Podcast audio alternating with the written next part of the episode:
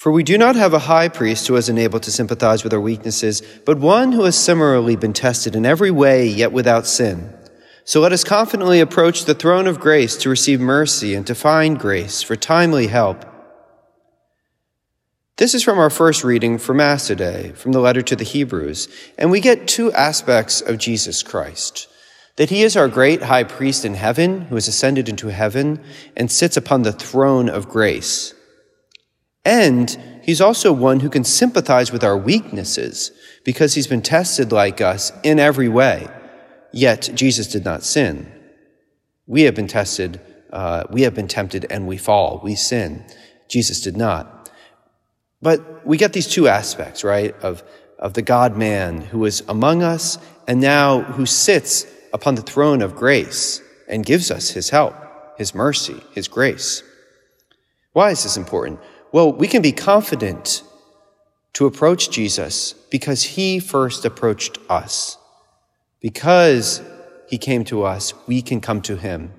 And this is fleshed out nicely in our gospel today, I think, which is from the gospel of Mark. Jesus calls Levi the tax collector. He says, follow me, and Levi follows him.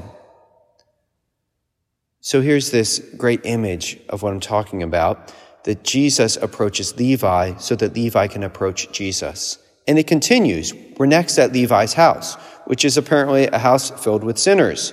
We get tax collectors, sinners, scribes, Pharisees. But Jesus sits among them. It says he, he sits and he, and he eats, he hangs out with, has fellowship with many tax collectors and sinners. The scribes and Pharisees, in typical fashion, don't like this, so they grumble. You know, why, is Jesus hanging out with all these sinners? And Jesus replies, He says, Those who are well do not need a physician, but the sick do. I did not come to call the righteous, but sinners.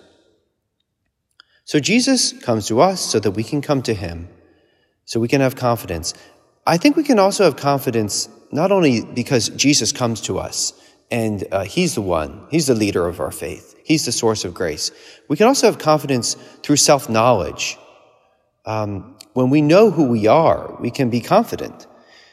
We are always in need of Jesus, which means we must be sick in some way. And I think that's right. We're never perfect in this life. We always fall, right? In big or little ways.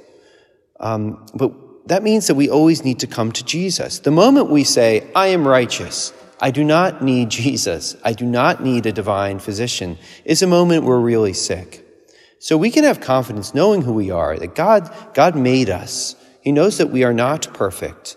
Um, he knows that we need Him. And that's part of why He made us this way, uh, to give us a share in His very life.